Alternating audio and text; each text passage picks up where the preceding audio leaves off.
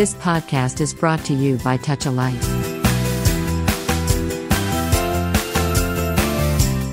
Touch a life TAL radio శ్రోతలందరికీ హృదయపూర్వక స్వాగతం. నేను వారాలను వారం వారం సాహితీ శ్రవంతి కార్యక్రమంలో భాగంగా మనం సుప్రసిద్ధ సాహితీవేత్తల గురించి, కళాకారుల గురించి మాట్లాడుకుంటూ ఉన్నాం. ఈ వారం సాహితీ శ్రవంతి కార్యక్రమానికి శ్రోతలందరినీ హృదయపూర్వకంగా ఆహ్వానిస్తూ ఇవాళ కార్యక్రమంలో భాగంగా ప్రముఖ అస్సామీ కవి, జ్ఞాన్పీఠ అవార్డు గ్రహీత నీలమణి పూకన్ గురించి నాలుగు మాటలు నేను మీతో మాట్లాడతాను.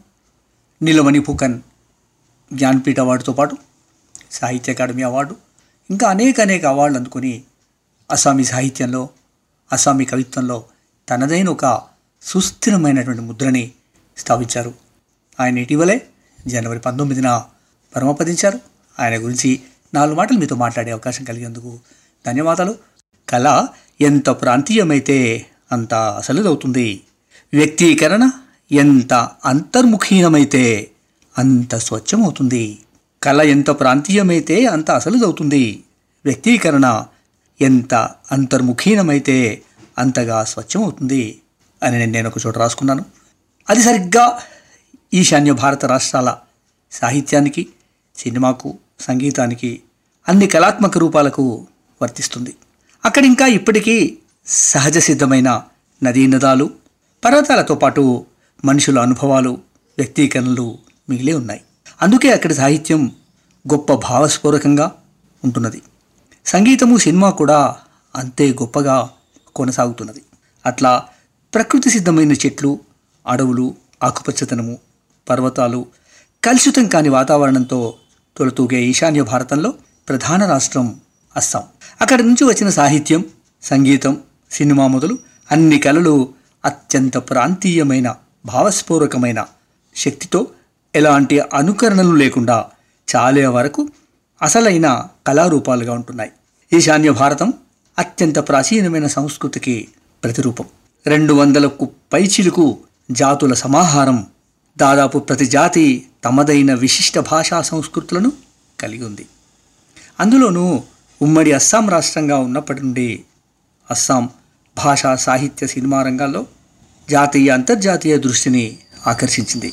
భూపెన్ హజారికా, బబేంద్రనాథ్ సైకియా లాంటి అనేక మంది సంగీతకారులు, నీలమణి పూకన్, హేమా బారువా, అమూల్య బారువా, మహేశ్వర్ నియోగి లాంటి అనేక మంది కవులు అస్సాం నుంచి వెలుగొందారు. రచయితలు తమ తమ సృజనాత్మక రంగాలతో పాటు అస్సామీ సినిమా రంగంలో కూడా విశేషంగా కృషి చేసి అస్సామీ సినిమాను అంతర్జాతీయ స్థాయిలో నిలబెట్టారు. అట్లా అస్సాం నుండి ఎదిగి వచ్చి కృషి చేసిన అనేక మంది కవుల్లో నీలమణి పూకన్ ప్రముఖుడు. ఆయన ఒకచోట అంటాడు, మానవుడు ఎదుర్కొన్న అన్ని సంక్షోభ కాలాల్లో కవిత్వం బతికే ఉంటుంది, బతికే ఉంది. మానవుడు ఎదుర్కొన్న అన్ని సంక్షోభ కాలాల్లో కవిత్వం బతికే ఉంది, బతికే ఉంటుంది కూడా అన్నాడు ఆయన. అంటే కవిత్వం పట్ల ఎంత స్పష్టమైన, ఎంత గాఢమైన ప్రేమ ఉంది, కవిత్వం పట్ల ఎంత విశ్వాసంతో ఆయన ఆ మాట అన్నాడో మనం గమనించాలి. మానవుడు ఎదుర్కొన్న అన్ని సంక్షోభ కాలాల్లో కవిత్వం బతికే ఉంది, బతికే ఉంటుంది. అట్లా అన్న అస్సామీ కవి నీలమణి పూకన్ భారతదేశ అత్యున్నత సాహిత్య పురస్కారం జ్ఞాన్పీఠ్, సాహిత్య అకాడమీ పురస్కారాలతో పాటు ఇంకా అనేక పురస్కారాలు, విశిష్ట సత్కారాలు అందుకున్నాడు. ఆయన ఒక చోటు ఏమంటారంటే, నాకు వచ్చిన అవార్డులు, రివార్డులు చూసి నేనేదో సాధించానని అనుకోను. ప్రపంచవ్యాప్తంగా వెలువడ్డ లక్షలాది కవితల్లోకి నేను కొన్నిటిని చేర్చాను అంతే అంటాడు ఆయన. అట్లా అత్యంత వినమ్రంగా ప్రకటించుకున్న ఆయన ఇటీవలే జనవరి పంతొమ్మిదిన గౌహతి మెడికల్ కాలేజ్ ఆసుపత్రిలో మృతి చెందారు. పంతొమ్మిది వందల పదమూడు సంవత్సరంలో సెప్టెంబర్ పదిన జన్మించిన ఆయన ప్రకృతి ప్రేమికుడు. జోర్హాట్ పట్టణానికి చేరువలో ఉన్న దేర్గావ్లో జన్మించాడు.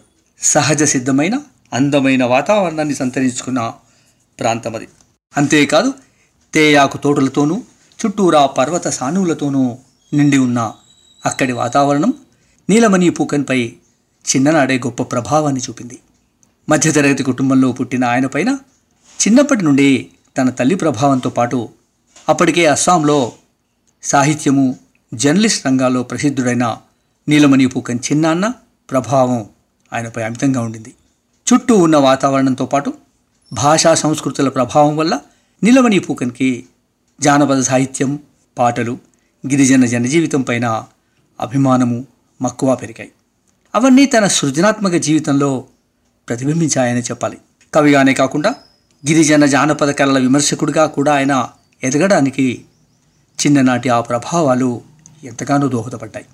అందుకే ఒకచోట ఆయన ఇట్లా అంటాడు, నేను గనక ఈ అస్సాంలోని శృతిమెత్తని ఆకుపచ్చ వాతావరణంలో పుట్టి ఉండకపోయినట్టయితే ఈ గ్రామీణుల భాష, సంస్కృతి, ఆటపాటలతో మమేకం అయి ఉండకపోయినంటే ప్రాచీన వర్తమాన కవుల రచనల సాంగత్యమే నాకు దొరక్కపోయి ఉంటే నేను అసలు కవిని అయి ఉండేవాడిని కాదు అంటాడు ఆయన.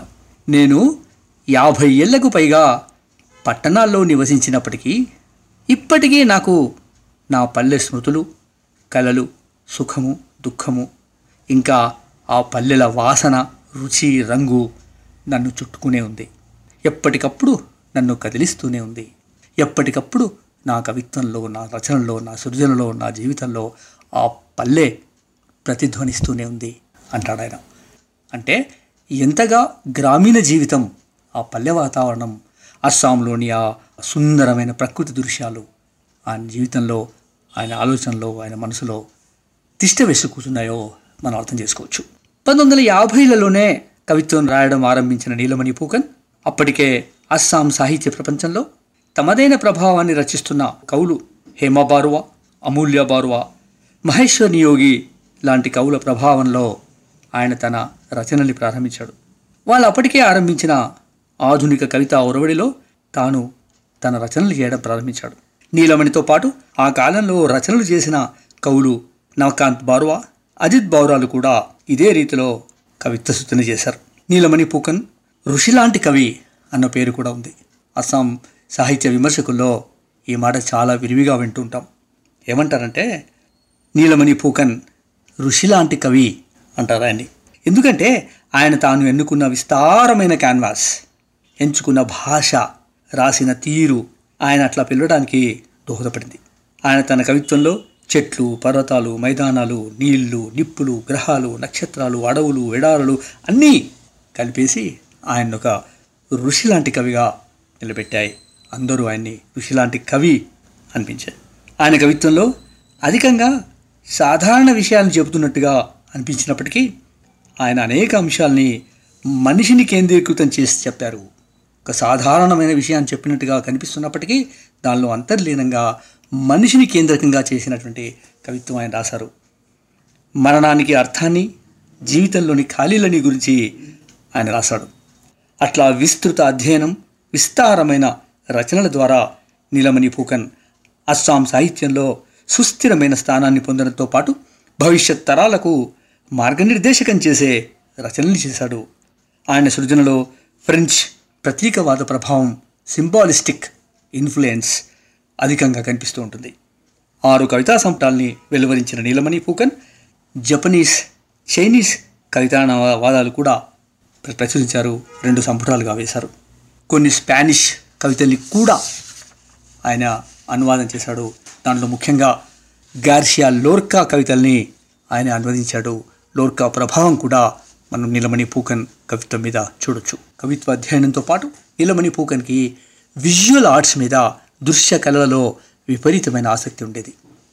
ముఖ్యంగా పెయింటింగ్స్లో నీలమణికి ఆసక్తే కాకుండా గొప్ప పెయింటింగ్స్ పైన ఆయన విరివిగా రాశాడు, విమర్శనాత్మకంగా రాశాడు, అద్భుతమైన వ్యాసరచన చేశాడు. పెయింటింగ్ను ఏ కోణంలో చూడాలి, పెయింటింగ్లో వచ్చినటువంటి సింబాలిక్ మూమెంట్ ఏదైతుందో దాన్ని పట్టుకోవడంలో నీలమణి పూకన్ చాలా విజయవంతమైన కృషి చేశారు. నీలమణి పూకన్ మొట్టమొదటి కవితా సంకలనం సూర్య హెనో నామి ఆహే నడియేది, అంటే నది ఒడ్డున సూర్యోదయం, అది పంతొమ్మిది వందల అరవై మూడులో వెలువడింది. అయితే నీలమణి తన అనంతర ప్రచురణలో మొదటి ప్రచురణల నుండి కొన్ని కవితల్ని మినహాయించాడు. అంటే ఆయన తన రచనల్ని తాను రాసింది అదే స్థిరమైందని, చిరస్థాయిగా ఉండాల్సిందని అనుకోకుండా ఎప్పటికప్పుడు తన సృజనని పునర్మూల్యాంకనం చేసుకునే ఒక అలవాటు నీలమణి పూకన్కు ఉండేదనేది మనకు స్పష్టంగా అర్థమవుతుంది. ఇక తన రెండవ కవితా సంకలనం నిర్జనతర్ శబ్ద, నిశ్శబ్ద ధ్వని, అది పంతొమ్మిది వందల అరవై ఐదులో వెలువడింది.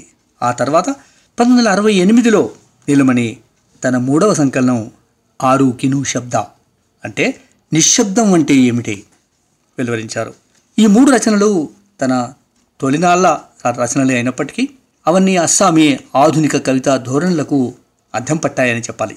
అయితే నీలమణి కవిత్వంలో ముఖ్యమైన మలుపు తిరిగిన కవిత్వం పంతొమ్మిది వందల డెబ్బై రెండులో ఆయన వెలువరించిన పులి తొక సూర్యముఖి పుల్తోరే పాలే వికసించే పొద్దు తిరుగుడు పువ్వు కోసం అనే కవితా సంకలనం నీలమణి పూకని ఒక కొత్త మలుపు తిప్పి ఒక సుస్థిరమైనటువంటి కవిగా స్థిరమైనటువంటి పేరును సంపాదించి పనిచేసింది.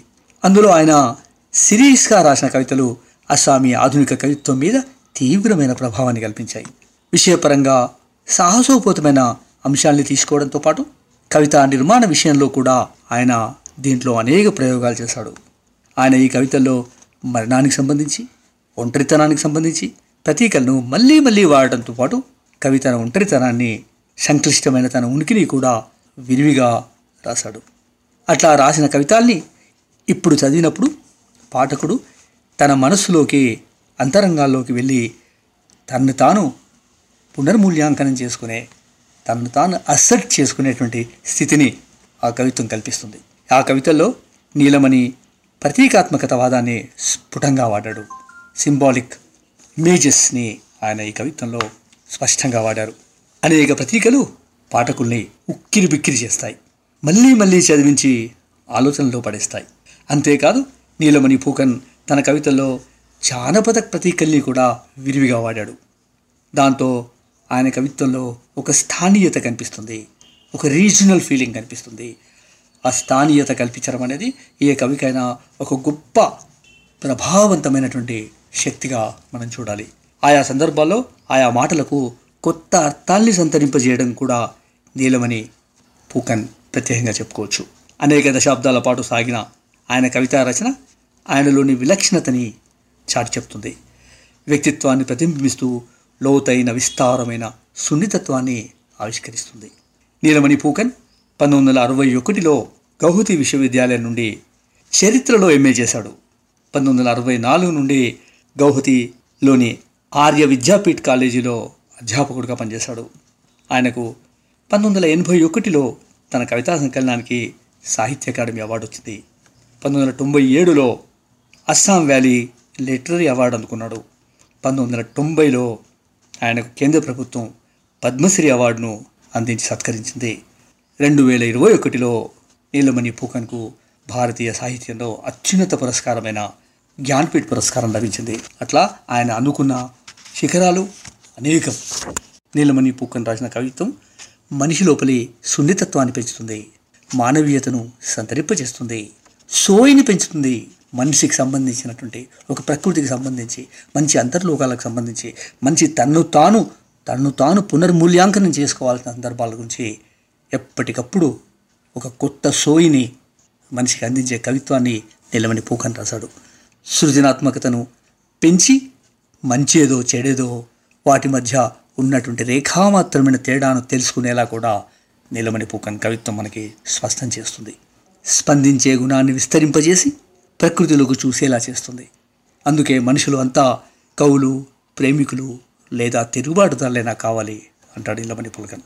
మరోసారి చెప్పాలంటే మనుషులంతా కవులో, ప్రేమికులో లేదా తిరుగుబాటుదారులో కావాలి అంటాడు నీలమణి పూకన్.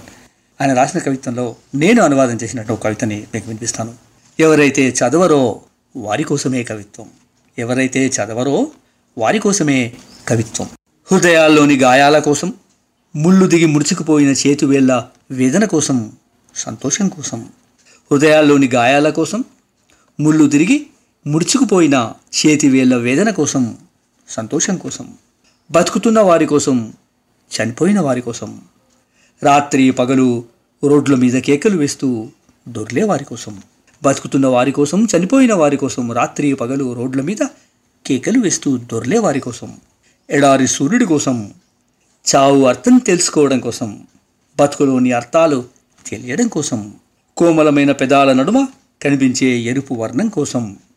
ముళ్ళ కంచెపై రెక్కలు విచ్చుకున్న పసుపు రంగు సీతాకుక చిలుక కోసం, కీటకాల కోసం, నత్తల కోసం, నాచు కోసం, మిట్ట మధ్యాహ్నపు నిప్పు నీడల ఉద్వేగంలో ఆకాశం నుంచి ఒంటరిగా దిగివచ్చే పక్షి కోసం, రోగాలు ఆకలితో అలమటిస్తున్న ఐదు కోట్ల మంది పిల్లల తల్లుల కోసం, రోగాలు ఆకలితో అలమటిస్తున్న ఐదు కోట్ల మంది పిల్లల తల్లుల కోసం, ఎరుపుగా మారిపోతానన్న భయంతో ఉన్న చంద్రుడి కోసం, ప్రతి స్తబ్ద క్షణం కోసం, ప్రతి స్తబ్ద క్షణం కోసం, ఎప్పటికప్పుడు మలుపులు తిరుగుతున్న ప్రపంచం కోసం, ఎప్పటికప్పుడు మలుపులు తిరుగుతున్న ప్రపంచం కోసం, మట్టిలో పుట్టి మట్టిలో పోయి కలిసిపోయే ఆ మనిషి కోసం, మట్టిలో పుట్టి మట్టిలో కలిసిపోయే ఆ మనిషి కోసం.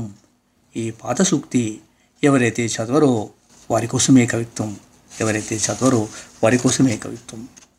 ఇట్లా ఒక సింబాలిక్, ఒక ప్రతీకాత్మకమైనటువంటి వాదనతో ఆయన తన కవిత్వాన్ని రాశారు. ఇందాకే మనం చెప్పుకున్నట్టుగా నీలమణి ఫుకన్ ఒక అస్సాం ప్రాతినిధ్య కవి మాత్రమే కాదు, ఆయన ఒక మానవాళికి, సమస్త మానవాళికి, ప్రకృతి ప్రేమికులకి ఆయన ఒక ప్రతీకాత్మకమైన కవిగా మనం చెప్పుకోవచ్చు.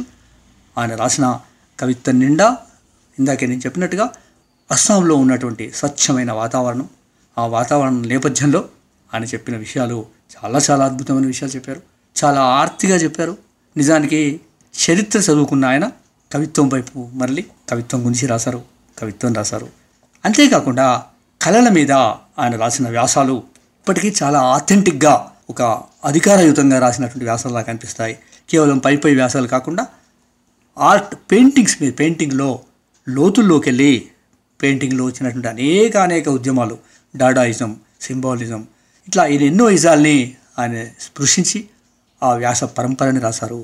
దాంతోపాటు అస్సాంలో ఉన్నటువంటి జానపద కళలు, గిరిజన కళల గురించి ఆయన విస్తృతంగా ఆర్ట్ క్రిటిక్గా, ఒక కళా విమర్శకుడిగా నీలమణి ఫుకన్ జాతీయ స్థాయిలో నిలబడ్డాడు. సుప్రసిద్ధ కళా సాహిత్య విమర్శకులు నీలిమా ఠకూరియా హక్ నీలమణి ఫుకన్ గురించి మాట్లాడుతూ ఇట్లా అంటారు: నీలమణి ఫుకన్ కవిత్వంలో ప్రకృతిని అత్యంత సున్నితంగా ఆవిష్కరించారు. Highly sensitive portrayal of nature అని కామెంట్ చేశారు. అట్లాగే ఆయన కవిత్వం నిండా సామాన్యుడి చరిత్ర, సామాన్యుడి సంతోషం, సామాన్యుడి పడ్డ దుఃఖాలు, వీటన్నిటినీ ఆయన కవిత్వంలో ప్రతిఫలింపజేశారు. అంతేకాకుండా నీలమణి ఫుకన్ కవిత్వం నిండా అత్యున్నత సాహితీ విలువల్ని ప్రోజ్ చేశారు. అత్యంత ఉన్నతమైనటువంటి సాహితీ విలువల్ని తన కవిత్వంలో ఇనుమడింపజేశారు అని కూడా అన్నారు. అట్లాగే అస్సామీ సాహిత్యానికి ప్రపంచ స్థాయి విలువను కల్పించిన కవుల్లో నీలమణి ఫుకన్ ప్రముఖ స్థానంలో ఉంటారని కూడా హక్ తన వ్యాసంలో పేర్కొన్నారు. అట్లాగే ఆయన కవిత్వాన్ని సమగ్రంగా పరిశీలిస్తే ఆయన తన జీవితకాలంలో వివిధ దేశాల కవిత్వాన్ని, కవిత్వ సారాంశాన్ని, కవిత్వ దారుల్ని, మూలాల్ని ఎంతగా అధ్యయనం చేశారో మనకు స్ఫుటమవుతుంది. అంటే ఆయన కవిత్వం రాయడం కేవలం తన అనుభవాలు, తన అనుభూతులు, తను చూసిన విషయాలే కాకుండా ప్రపంచవ్యాప్తంగా అనేక భాషల్లో వచ్చినటువంటి కవిత్వం ఎట్లా వచ్చింది, ఆ కవిత్వం యొక్క ఒరిజిన్ ఏమిటి, అది ఎట్లా ఎదిగింది, ఆ పరిణామ క్రమాన్ని కూడా అధ్యయనం చేస్తూ ఆ అధ్యయన క్రమాన్ని తన కవిత్వంలో ప్రతింపలింపజేశారు అని చెప్పి హక్ అన్నారు. వివిధ దేశాల కవిత్వాన్ని, సారాంశాన్ని ఆయనే అంతగా పట్టుకున్నవాడు అని నీలిమ అన్నారు. అంతేకాకుండా నీలమణి ఫుకన్ యొక్క పాదముద్రలు అస్సామీ కవిత్వదారుల్లో చిరస్థాయిగా మిగిలిపోతాయని కూడా ఒకరన్నారు. అట్లాగే ఆయన ఎంతగా స్నేహంగా, సన్నిహితంగా ఉండేవారంటే ఆయనకు చివరి రోజుల్లో బెడ్ రిడన్, అనారోగ్య కారణాల వల్ల మంచానికి అతుకుపోయే ముందే ముందు వరకు ఆయన కోసం ప్రత్యేకంగా కలవాలంటే ముందెళ్ళి అపాయింట్మెంట్ తీసుకోవాల్సిన అవసరం లేకుండానే నేరుగా ఆయన ఇంటికి వెళ్ళి పలకరించే అవకాశం ఉండేది. ఆయన మాట్లాడేవారు, చర్చించేవారు. యువతరం నుంచి మొదలు పెడితే పెద్దవాళ్ళ దాకా ఏ కవులు, ఏ సాహితీవేత్తలు, ఏ కళాకారులు వచ్చినా ఓపికగా వాళ్ళు చెప్పేది విని వాళ్లకు తగిన సూచనలు, సలహాలు ఇచ్చేవారు, చర్చ చేసేవారు, ఓపికగా ఫోటోలు దిగేవారు. అంత సహనంతో ఉన్న కవి అస్సాంలో మరెవరు కనిపించారని కూడా ఒక మాట ఉంది. అట్లా నీలమణి ఫుకన్ తన కవిత్వంలోనే కాకుండా తన జీవితంలో కూడా అద్భుతమైనటువంటి ఒక మానవీయ విలువలతో బతికాడని అస్సాంలో ఉన్నటువంటి సాహిత్య విమర్శకులు, కవులు అందరూ చెప్తున్నారు. ఆయనకు వచ్చిన పురస్కారాలు, ఆయనకు వచ్చిన వివరాలన్నీ మనం మాట్లాడుకున్నాం. కానీ ఆయన మనిషిగా, ఆయనకు ఒక మామూలుగా చూస్తే ఒక కుటుంబ జీవిగా కనిపించే ఆయన ఇంత లోతైన దృక్పథంతో, ఇంత లోతైన భావజాలంతో, ఒక విస్తారమైన సృజనతో తను బతికాడు. ఆయన అస్సాంకి ప్రాతినిధ్య కవి అంటారు, కానీ అస్సాంతో పాటు ఈశాన్య భారతానికి ఈజ్ ఎ రిఫ్లెక్టివ్ పోయిట్. ఈశాన్య భారతానికే కాదు, మొత్తం భారతదేశానికి సంబంధించి ఒక ఒక హ్యూమనిస్టిక్ వాల్యూస్కు సంబంధించినటువంటి విలువల్ని చెప్పిన వాడు నీలమణి పూకన్. ఆయన గురించి ఈ నాలుగు మాటలు మీతో మాట్లాడే అవకాశం కలిగినందుకు ధన్యవాదాలు. Thank you very much. Thank you to TAL radio. Thank you touch life విన్న మీ అందరికీ కూడా ధన్యవాదాలు తెలియజేసుకుంటూ ఈ వారం సెలవు తీసుకుంటాను. మళ్ళీ వారం మరో కవి ప్రస్తావనతో లేదా మరో ఆర్టిస్ట్ ప్రస్తావనతో మీ ముందుకు వస్తాను. అంతవరకు సెలవు. థ్యాంక్ యూ అండి, ధన్యవాదాలు. Thank you very much. You have just listened to Tal Radio Podcast. For more podcasts, visit double-u double-u double-u dot touch a life dot org.